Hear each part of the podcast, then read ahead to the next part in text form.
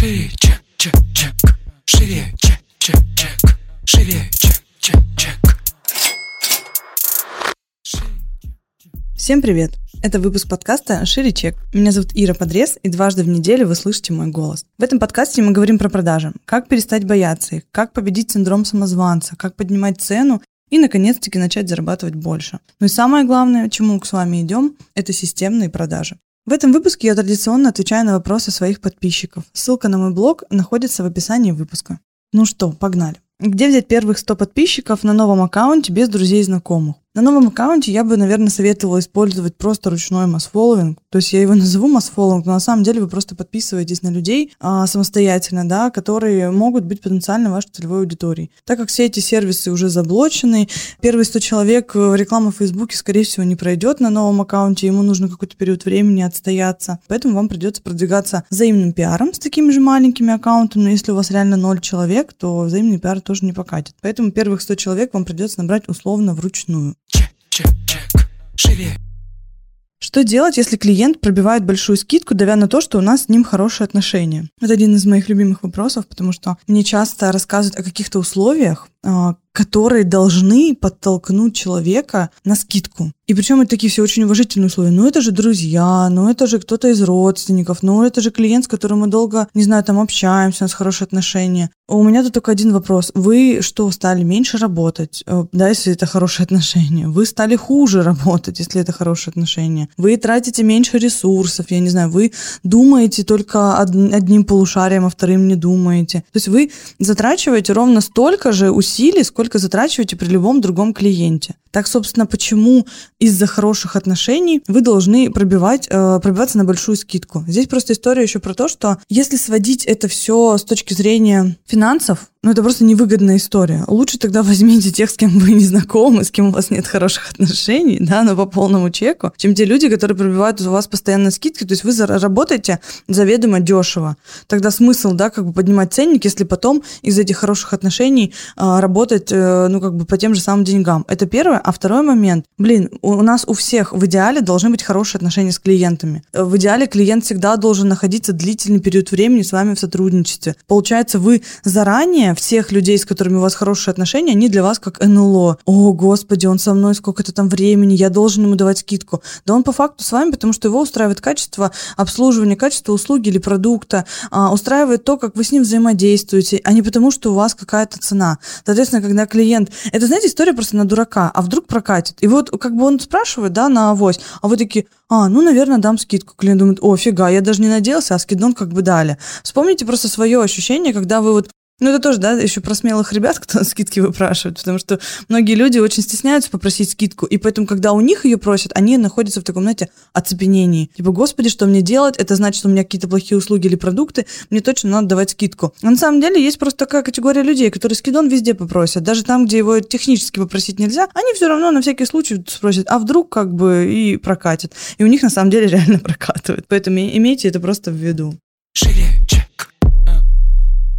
Играет ли возраст роль в формировании экспертности? Здесь, э, я так понимаю, что есть фактор, который смущает, условно, стоит ли говорить возраст свой, да, что если я какой-то молодой эксперт. Я начну как бы с первого момента, что возраст вообще, в принципе, ни на что не влияет. Вы можете быть самым тупым человеком в школе, самым тупым в универе, самым тупым на работе, и в итоге к 30 годам вы так и останетесь самым тупым человеком. И хотя вам 30, да. А можете быть самым умным в школе, самым умным в институте, и в 24, там, в 22 а, иметь больше знаний, больше опыта, чем те люди, которые, там, не знаю, к примеру, 30, 30 лет уже. Вот, потому что, на мой взгляд, особенно сейчас, да, с учетом того, насколько быстро мы развиваемся, насколько быстро вообще, в принципе, у нас развитие, да, как сказать, общество идет, то здесь очень много экспертов, которые очень молоды по возрасту. Потому что, по сути, а, все зависит еще от того, какая у вас концентрация. Концентрация вашей работы, концентрация вашего обучения. Есть люди, которые за год, за два проходят путь, там, которые другие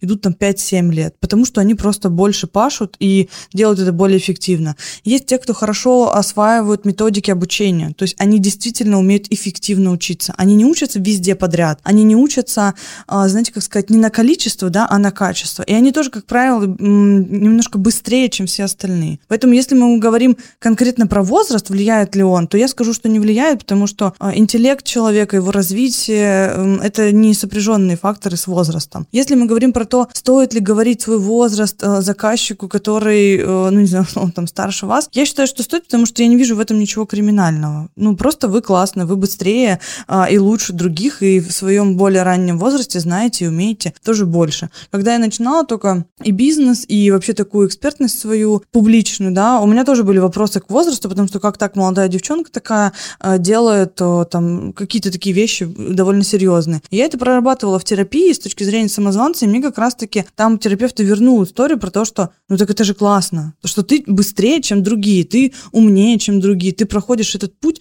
быстрее, чем потенциальный, не потенциальный даже, да, а быстрее, чем среднестатистический человек. И я такая подумала, блин, вау, типа я крутая, я реально крутая, потому что я быстрее. А я считаю, что это круто, когда вы молодые, амбициозные, у вас реально это круто получается. А если зайти к этому вопросу с другой стороны, что вы, наоборот, допустим, а, условно слишком взрослый для какой-то специализации, да, не знаю, там, может быть, кто-то подумает, что в SMM вы, наверное, поздно пошли, то здесь же тот же самый ответ у меня будет, потому что История про возраст, она вообще для меня ну, такая, знаете, однобокая какая-то. То есть э, от возраста ничего не зависит. Если человек в 35-40 лет осознал, что та работа, которая у него была, ему не приносила никогда кайфа, или он просто выгорел на ней, да, и он хочет сменить специализацию, он просто отучивается на новую специализацию и, соответственно, ее как бы меняет. В принципе, если рассматривать общество и ту тенденцию, которая у нас есть сейчас, да, это тенденция про смену работы каждые 3-5 лет. Соответственно, и в 40, и в 30, и в 50 вы меняете специальность так так или иначе, да, это то, к чему мы идем. Поэтому я не считаю, на самом деле, я просто не то, что не считаю, я видела просто кучу крутых специалистов, и молодых, и взрослых, и поэтому сказать, что кто-то из них хуже, э, а, а кто-то там лучше, просто потому что у них какой-то возраст, ну, я не считаю, что это как дискриминация по полу, типа мужчина или женщина просто. Так, на этом, собственно, этот вопрос закончен. Следующий у нас вопрос такой. А что делать со страхом поднять цену? Боюсь, что не купят. А, мы в одном из выпусков про страх самозванца говорили на эту тему довольно подробно. А здесь я просто очень коротко поясню, что любой страх, который у вас есть, а, он имеет э, истоки. И эти истоки надо найти. Потому что, по сути, когда мне говорят, я сделал что-то там условно 10 раз и переборол свой страх, я в это слабо верю по одной простой причине, потому что у любого страха есть какой-то фундамент, и он где-то в каком-то не очень приятном эпизоде находится для вас, да, возможно, в детстве, возможно, где-то в юности лучше всего, легче всего э, и эффективнее всего найти то, что вас стопорит. Если это что-то лайтовое, и оно вас не сильно беспокоит, к примеру, вы боялись выступать на публике, выступили реально два раза, поняли, что это не так страшно, и вам теперь пофигу. Это один вопрос. А другой вопрос, когда вы пять лет сидите в одном и том же ценовом диапазоне, и вам все время страшно, что у вас не купят. Соответственно, у вас настолько сказать, серьезный прецедент э, где-то, что вам не давали подтверждения вашим заслугам, э, что вы его тащите за собой во взрослую жизнь. На мой взгляд, терапия — это не просто инструмент, который эффективен. Это инструмент, который быстрее всего отбивается в деньгах. Вот если сравнивать это чисто бизнесовым таким мышлением, да, и каким-то подходом, куда стоит вложить деньги, чтобы быстрее всего их отбить. Вот если э, говорить про это, я бы сказала про терапию. Если вы меня спросите, а лучше в обучении, я бы сказала нет, в терапию. Потому что, по сути, даже когда вы супер умный, вы прошли хулиард курсов, и вы не проработаны с точки зрения своих э, психологических затыков, вы так и будете с этими книжками, с этими тетрадками э, сидеть в своей конуре и что-то строчить в стол. Но как только вы прорабатываете эти моменты в терапии, то одного-двух толчков с точки зрения образования вам хватит, чтобы выйти на принципиально новый уровень. Поэтому Поэтому если вы где-то запнулись, если вы очень долго в чем-то сомневаетесь и с чем-то очень долго разбираетесь, копните в эту сторону. Скорее всего, там есть прецедент, потому что все это происходит а, далеко не зря. И, в принципе, если оглядываться на мой путь назад, у меня есть периоды, где прям очень большой такой рост, он в геометрической прогрессии, и там большую роль и очень значимую сыграла именно терапия. Потому что как только я прорабатываю для себя значимые и глубокие моменты, а, во мне как будто высвобождается просто больше ресурсов. Соответственно, если а, сравнивать э, там путь становления в бизнесе, да, там мой и среднестатистического там любого другого человека, кто не в терапии, мы увидим, насколько скорость э, роста, она разная. Просто потому, что кто-то чувствует себя свободнее, э, чувствует себя более смелее, э, чувствует, что он достоин большего, э, чувствует в себе вот эту самую значимость. И это все терапия. Это не про то, что я встала утром, а, я классная. Типа, и в один день я решила, что я теперь буду продавать в три раза дороже, чем продавала раньше. Должна быть для этого внутренняя опора.